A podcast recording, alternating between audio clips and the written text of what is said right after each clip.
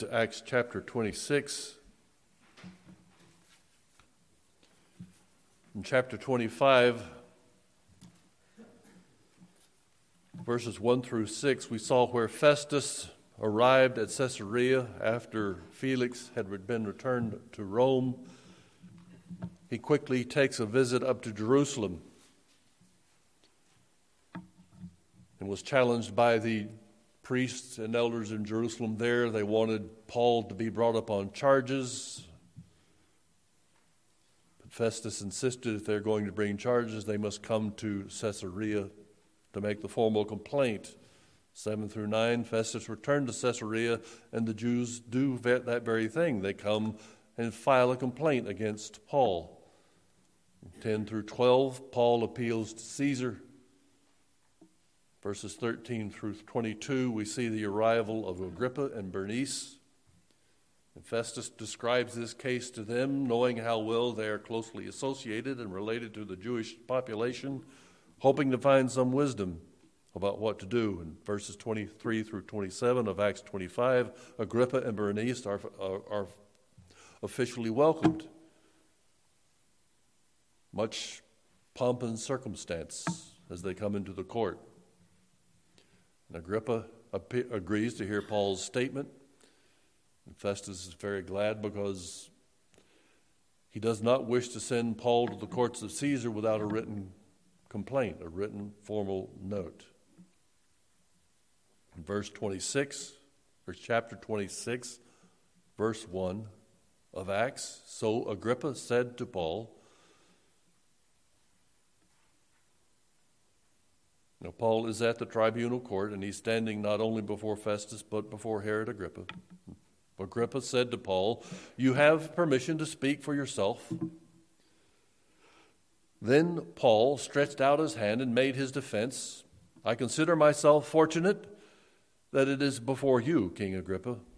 I'm going to make my defense today against all the accusations of the Jews, especially because you are familiar with all the customs and the controversies of the Jews. Therefore, I beg you to listen to me patiently.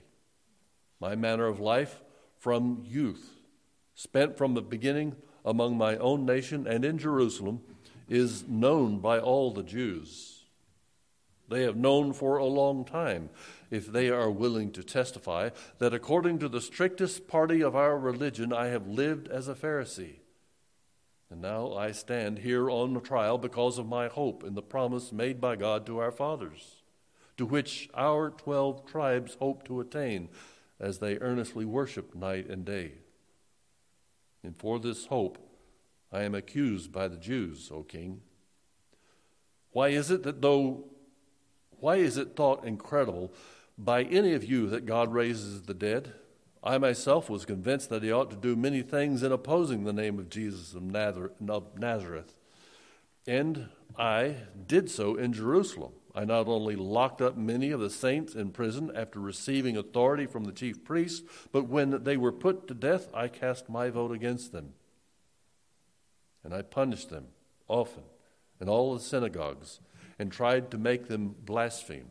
And in raging fury against them, I persecuted them, even to foreign cities. In this connection, I journeyed to Damascus with the authority and commission of the chief priests. At midday, O king, I saw on the way a light from heaven, brighter than the sun, that shone around me and those who journeyed with me. And when we had all fallen to the ground, I heard a voice saying to me in the Hebrew language, Saul, Saul, why are you persecuting me? It is hard for you to kick against the goads. And I said, Who are you, Lord? And the Lord said, I am Jesus, whom you are persecuting.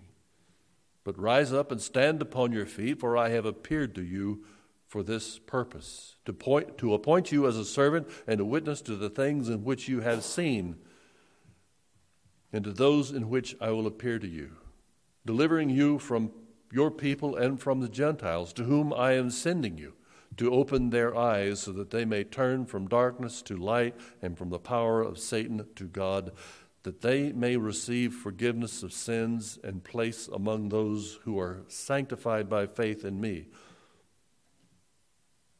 Therefore, O King Agrippa, I was not disobedient to the heavenly vision, but declared first to those in Damascus, then in Jerusalem, and throughout all the region of Judea, and also to the Gentiles, that they should repent and turn to God, performing deeds in keeping with their repentance. For this reason, the Jews seized me in the temple and tried to kill me. To this day, I have had the help that comes from God. And so I stand here testifying both to small and great, saying nothing but what the prophets and Moses said would come to pass that the Christ must suffer, and that by being the first to rise from the dead, he would proclaim light both to our people and to the Gentiles. And as he was saying these things in his defense, Festus said with a loud voice, Paul, you are out of your mind. Your great learning is driving you out of your mind. But Paul said, I am not out of my mind, most excellent Festus, but I am speaking true and rational words. For the king knows about these things, and to him I speak boldly, for I am persuaded that none of these things has escaped his notice for this has not been done in a corner. King Agrippa, do you believe the prophets? I know that you believe. And Agrippa said to Paul, In a short time, would you persuade me to be a Christian? And Paul said, Whether short or long, I would to God that not only you, but also all who hear me this day might become such as I am, except for these chains. Then the king rose and the governor and Bernice and those who were sitting with them. And when they had withdrawn, they said to one another, This man is doing nothing to deserve death or imprisonment. And Agrippa said to Festus, This man could have been set free if he had not appealed to Caesar. Let's pray briefly before we move any further. Lord, we ask for your help and for your guidance. Prick our hearts with your spirit. Illumine our minds with its light. And help us help us to see where we err where we stray in order that we may faithfully follow you. It is in Christ's name we pray. Amen I keep, keep, keep kicking around words every time I try and decide on sermon titles. This morning, in your bulletin is man's pride versus God's power. I almost, and I may refer to it now and again during this morning's message, man's opinion versus God's truth.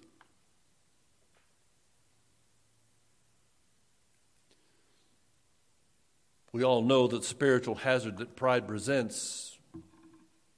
Every one, every one of us wants to be seen as a humble person. Proud people are rude and obnoxious and self centered. Proverbs 16, 18, very familiar passage. Pride goes before destruction, and a haughty spirit before a fall. So we know how danger, dangerous pride is spiritually. We also know how awkward it can be socially. But we want to look at the spiritual danger this morning.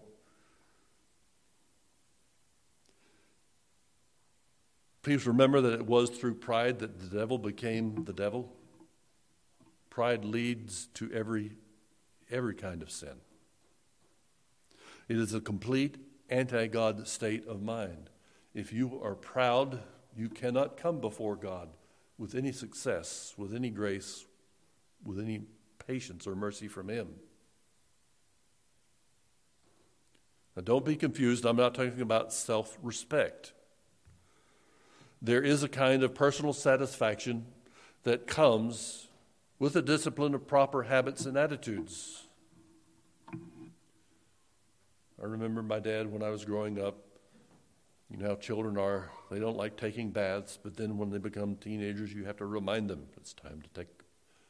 And my dad fussing at me, show a little self pride. I'm not talking about that kind of pride that is bad, but the kind of pride that is self respect, personal satisfaction that comes with a discipline and proper habits and attitudes. I'm not talking about that this morning. We're talking about something that is destructive and corrosive to the soul. Sometimes it's acceptable to be proud of yourself when you've done well, when you've accomplished things that you had on your list to do, or when you've gained knowledge, education, or skill, or training. There's nothing wrong with that. But as we look further into this morning's lesson, we're going to look at two examples of destructive pride that the kind of pride that condemns many people, the kind of pride that draws many people away from the Lord and keeps them away from the Lord. One example is a disciplined, capable leader. The other is a self serving narcissist with a hardened soul. One is not so bad. In fact, he's kind of easy to get along with. He seems to be a reasonable man, he seems to be a patient man, but he is still proud. The other one is the kind of person most people want to avoid.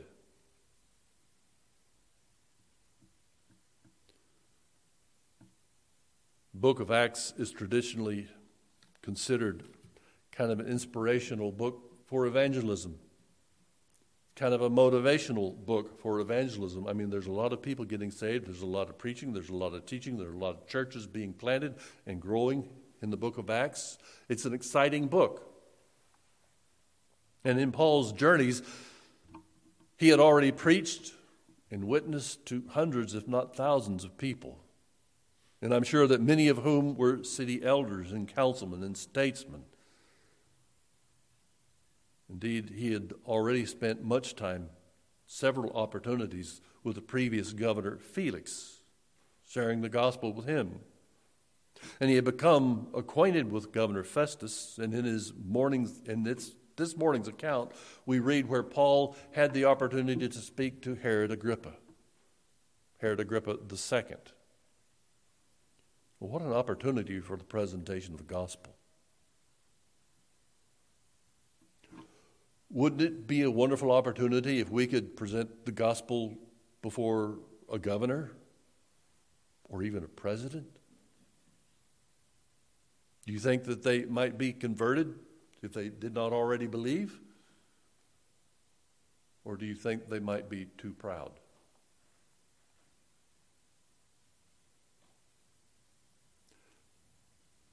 Festus was a Roman governor who held the title and was one of these men we want to talk about, and the other man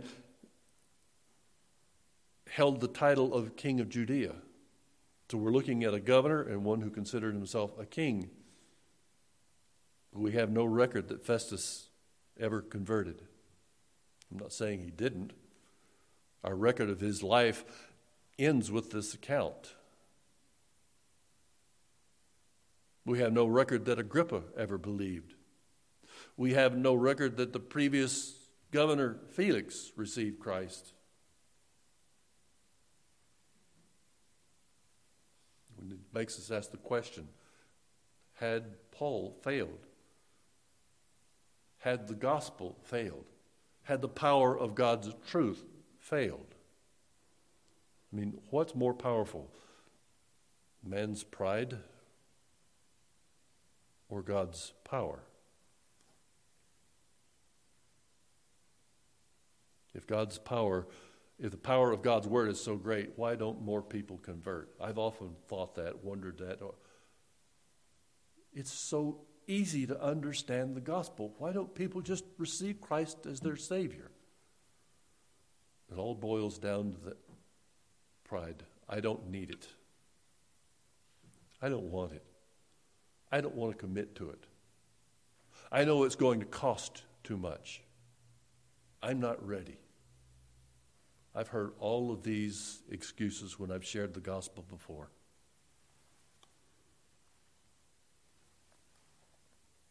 The worst sin, the most dangerous sin, the root of all sin is pride itself.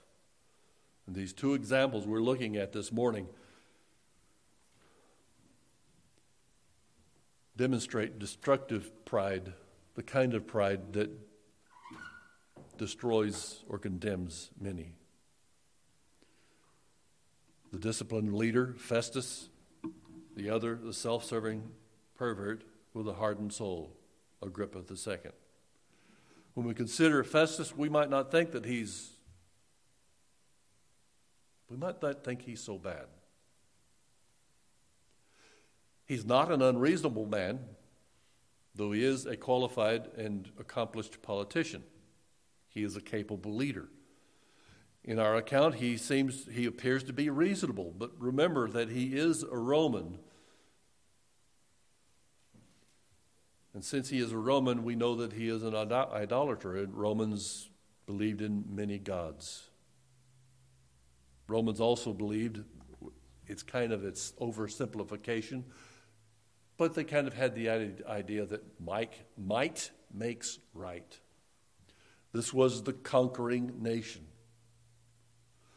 They ruled in victory.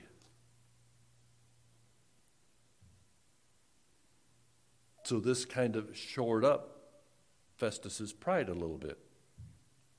I'm successful, I'm qualified, I'm appointed by Caesar himself. I have the authority respect me. I have wealth, I have everything I need, I am comfortable, I am safe. He probably relied heavily on his own qualifications. He had a great deal of confidence, which translated into a great deal of pride. But please notice in our text, he did not have enough courage to follow through with the right decision. I read in one commentary this statement, and I can see that it's true. In a way, Festus was to Paul what Pontius Pilate was to Jesus. He valued peace with the Jews more than justice. And despite determining his prisoner was innocent, he sent him judgment anyway. Festus knew Paul was innocent, but he was afraid of what the Jews would do if he set him free.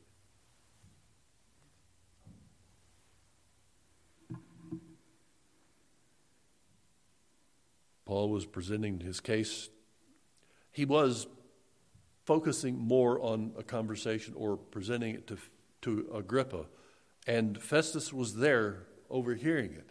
And in verse 23 of Acts 26, he gets to the point, the high point of his message Christ must suffer, and that by being the first to rise from the dead, he would proclaim light both to our people and to the Gentiles. And as he was saying these things in his defense, Festus said with a loud voice, Paul, you are out of your mind. Your great learning is driving you crazy. He really said, You're out of your mind twice, but that's what he meant. Why would he say that? This Roman politician, this Roman governor, this victor, saw Christ as a condemned criminal. He saw him as a loser. It made no sense to him. He could not understand it. It just kind of blew his mind. It kind of reminds us of the words Paul wrote to the church at Corinth.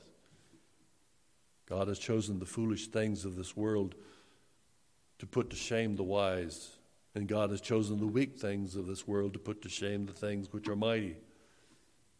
And the base things of this world and the things which are despised, God has chosen, and the things which are not, to bring to nothing the things that are There's so much rich depth in the wisdom of those words. We can see Christ there. Christ was willing to lose all so that he might bring us to his Father. It doesn't make sense.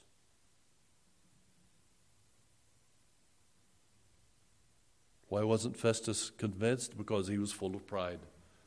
He was educated, he was accomplished, he was respected, he had the authority of Rome behind him. I'm a successful winner. Why should I follow a loser? Many so called preachers tell their congregations that God wants them to be successful, God wants them to be winners.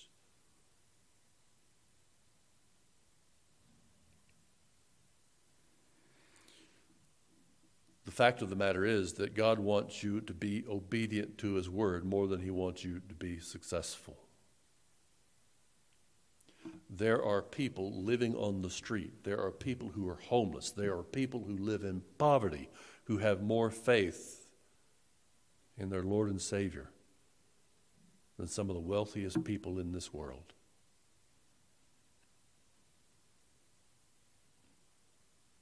God truly wants you to be obedient to His word more than He wants you blessed with material things, or blessed with knowledge, or blessed with skill. Be faithful to Him, be humble before Him. You may have been blessed with success, you may have been blessed with knowledge, you may have been blessed with an ability.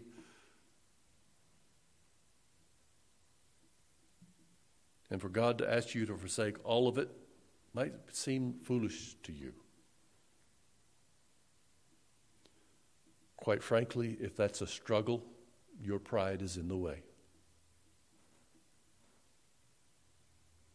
And it shouldn't be.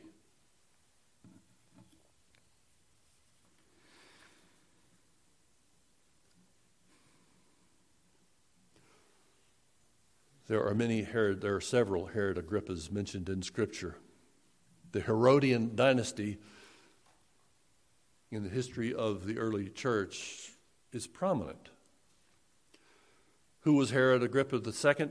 Well, let me just remind you a bit of his family tree. Herod the Great ruled Judea when Jesus was born. This was the one who became so jealous of the idea that another king would be born but he asked the wise men, Go and find him, and then tell me where he is, so that I may worship him. He was lying.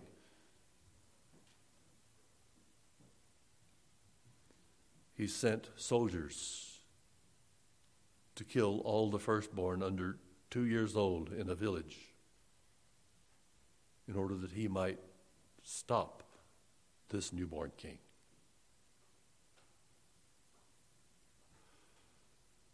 That was Herod Agrippa's great great grandfather. Herod Antipas ruled during the ministry of John the Baptist and the ministry of Jesus. Herod Antipas was the one who gave the order to have John beheaded. And here's the one who also sat in judgment during Christ's trials. Herod Agrippa I, another son of Herod the Great, ruled a few years during the early church Herod Agrippa I was the one who executed James by the, by the sword. And this is the one who was struck dead by the infestation of worms. It's, that account is recorded in Acts chapter 12. Herod Agrippa II was Herod Agrippa I's son. He was 17 years old when his father died. Emperor Claudius kept him in Rome a few more years and then gave him the title of king and the responsibility to oversee Jerusalem and the temple in Jerusalem. Acts tells us that Herod Agrippa II came to Caesarea with Bernice. Bernice was not his wife, she was his sister. And historians suggest repeatedly that there was an incestuous relationship going on there. She had been married to her uncle, Herod Pollio of Chalcis. After his death, she left to live with her brother. So, this is the Herod Agrippa II. This is the one who was self centered, self absorbed, a narcissist, an adulterer. May I say the word pervert. That's a word that would get you canceled these days.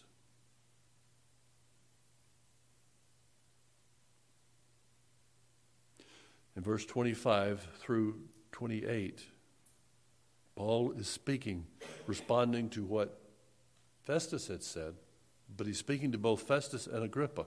I am not out of my mind, most excellent Festus, but I am speaking true and rational words. For the king knows these th- about these things, and to him I speak boldly, for I am persuaded that none of these things has escaped his notice. For this has not been done in a corner. King Agrippa, do you believe the prophets? I know that you believe. And Agrippa said to Paul, In a short time, would you persuade me to be a Christian? This is a pretty close, accurate translation in verse 28. Those of you who are familiar with the Old King James, that read, Almost thou persuadest me to be a Christian. Not quite right. Herod Agrippa was nowhere being saved.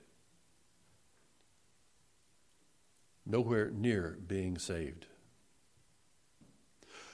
Looking at the text in the original language, he is saying, Paul, do you really think you can make me a Christian in such a short time? He's not believing. He's not buying it.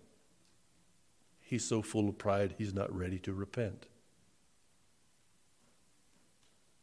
Why wasn't the power of the gospel able to pierce their hearts? Why wasn't it able to convince Festus or Agrippa? Two examples of destructive pride, and the same kind of pride condemns many. One, a very disciplined, capable leader, the other, a self serving narcissist and hardened soul. And why weren't they saved? Do you remember the story of Israel in Egypt? Pharaoh was a first hand witness to the power of God. He had heard the warning from Moses, and he had seen the ten plagues upon his nation. He had seen the suffering.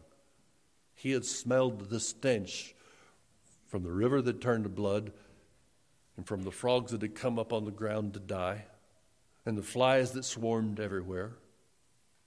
He had seen the power of God, and yet the Bible says he refused to believe. In fact, God said, For this purpose I have raised you up, that I may show my power in you, and that my name may be declared in all the earth.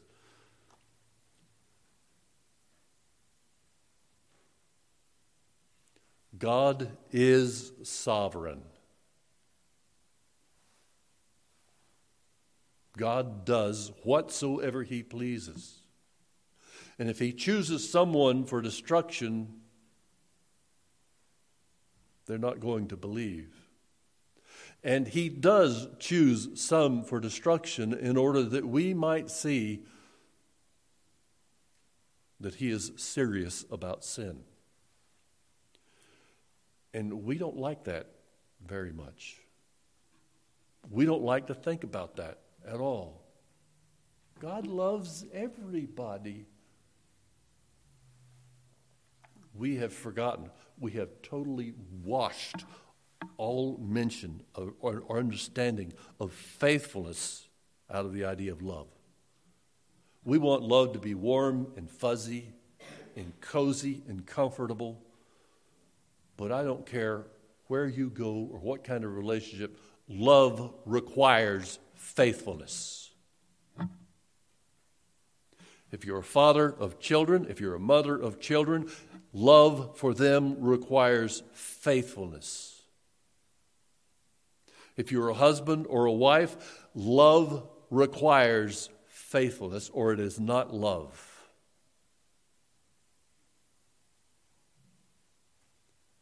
And if God says that He loves you, He's going to be faithful to you. If we are to love Him, we must be faithful to His Word. And there are too many people who are banking hope in a fuzzy love from God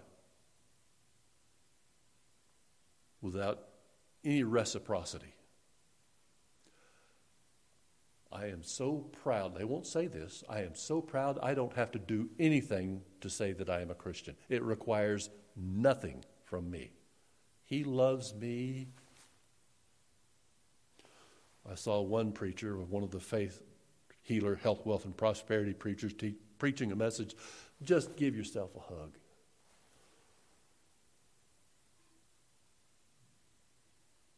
It's incomprehensible what some preachers will say these days.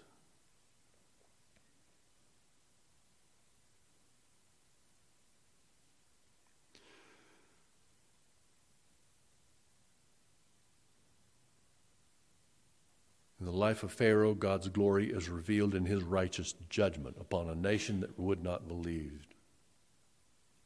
And in God's glory is also revealed in judgment upon qualified, reasonable, capable men who are so proud they don't think they need salvation, like Festus. And God's glory is also revealed in a righteous judgment upon people who are so full of sin they refuse to receive Christ as Savior.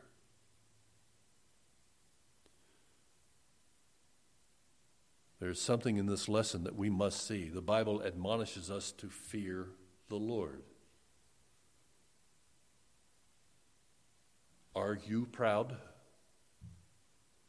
Are you proud? Be very afraid. Repent of that pride.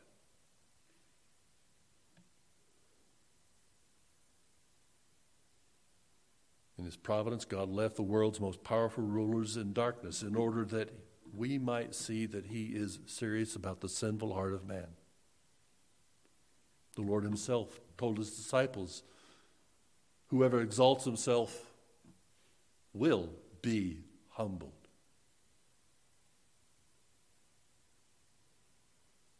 And whoever humbles himself will be exalted.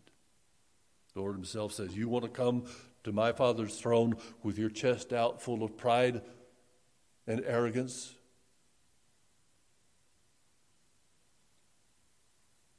He will not tolerate it. You will be humbled.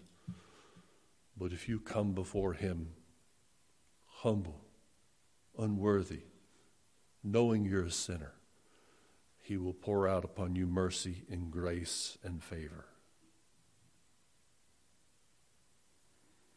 Both James and Peter tell us God opposes the proud, but he gives grace. He gives grace to the humble. Man's pride versus God's power, or man's opinion versus God's truth.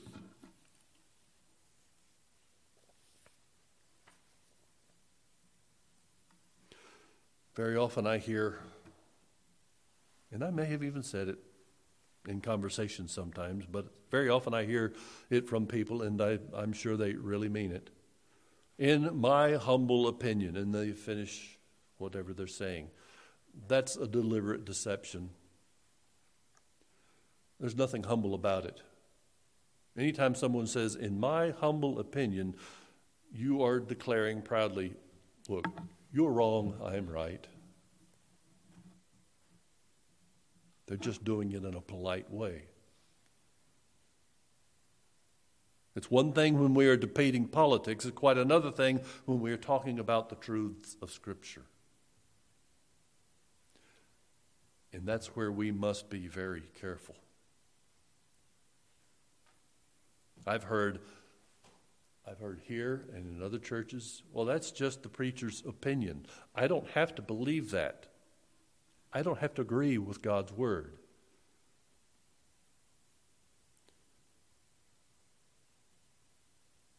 Be very careful, your pride is showing.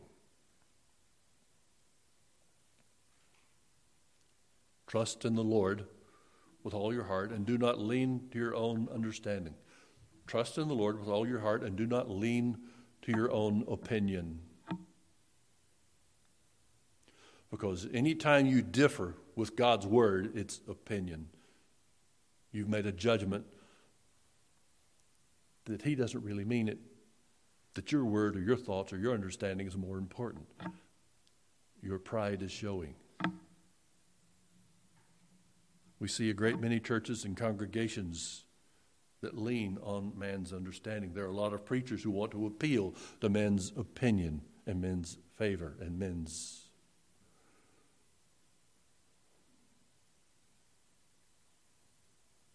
approval. There's a Southern Baptist church in Florida. This is usual, the usual kind of thing for their worship service. I don't know if some of you are familiar. Some I know some of you young people are. There's a rap group called Run DMC. They recorded a record years ago called Walk This Way. And this Southern Baptist church in Florida began their worship service performing that on the platform as a worship service. And another Sunday morning, they had the place set up like a pirate ship, and Captain Jack Sparrow was swinging from one side of the place to the other for a worship service. Why in the world are churches filling up auditoriums with stuff like this? Because man's opinion and man's favor and man's approval is easier to get.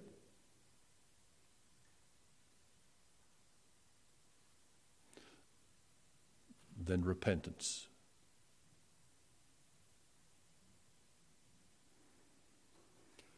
They want you to feel good. They want to encourage you. They want to motivate you. And I don't think it's so far away from us. I talked about in Florida. You go out here, go out to the highway down here, and start heading toward Spring Lake. Just before you get to the first traffic light, you will see, you look up on the right, and there is this sign up on there advertising another church nearby that says, We won't blow sunshine up here. and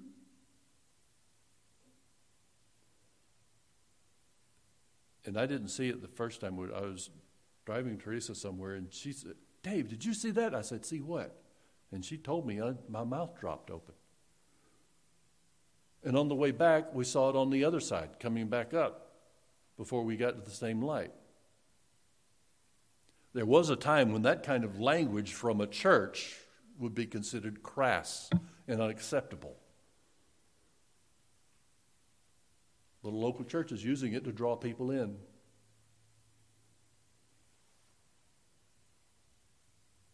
People don't want to be corrected, they want to be comforted. People don't want to be convicted, they want to be encouraged. And if they don't get it from the pastor, in other words, if the pastor preaches about sin and about the truth of Scripture, and if the pastor challenges them to repent, they usually go somewhere else. I can find comfort somewhere else. William Gurnall, over nearly 300 years ago, almost 400 years ago. I don't like doing math in my head. Cowards never won heaven. Do not claim that you are begotten of God and have his royal blood running in your veins unless you can prove your lineage by his heroic spirit. To dare to be holy in spite of men or devils.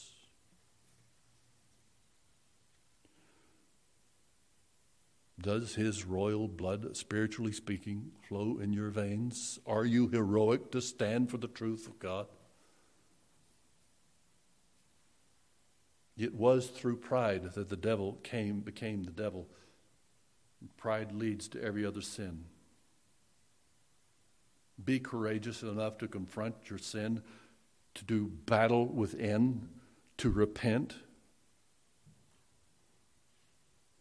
and give glory to God with your life in humility.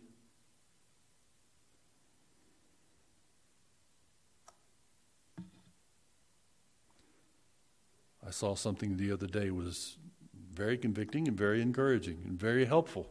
The church is not a cruise ship where a handful of people serve everyone else while they are relaxing. No. The church is a battleship where it's all hands on deck and everyone serves the mission. There's a true picture of the church, of what the church should be.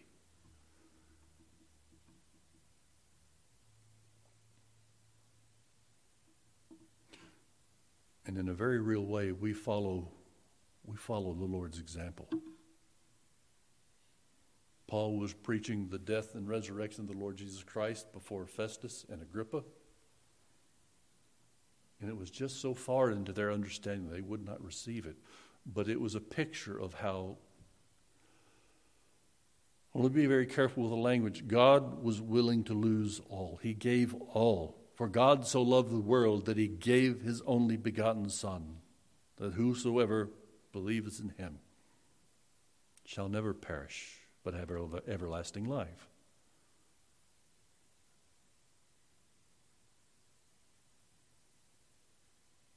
Jesus Christ was willing to stand as a criminal in order that you could be free. He was willing to lose so that you might win grace. C.S. Lewis describes it this way in his book, The Four Loves. And with this, we'll close. God, who needs nothing, loves into existence wholly, superfluous creatures superfluous creatures in order that he may love and perfect them. He creates the universe already foreseeing the buzzing cloud of flies about the cross, the flayed back pressed against the uneven stake, the nails driven through the mesial nerves. If I may dare the biological image, God is a host who deliberately creates his own parasites ouch, and causes us to be that causes us to be that we may exploit and take advantage of him herein is love. This is the diagram of love himself, the inventor of all loves. It's convicting that C.S. Lewis would call us parasites, but we do need Him. We nourish on His Word, we nourish on His truth, we are nourished by His light. And it's all because His Son humbled Himself and died in your place. And He asked us to humble ourselves to come to Him, to receive His grace, to be washed in His mercy. Let us pray. Thank you, Lord Jesus, for your truth and power and word. And we pray this day that you might help us see in Christ our salvation. Bless us, Father, in Christ's name. Amen.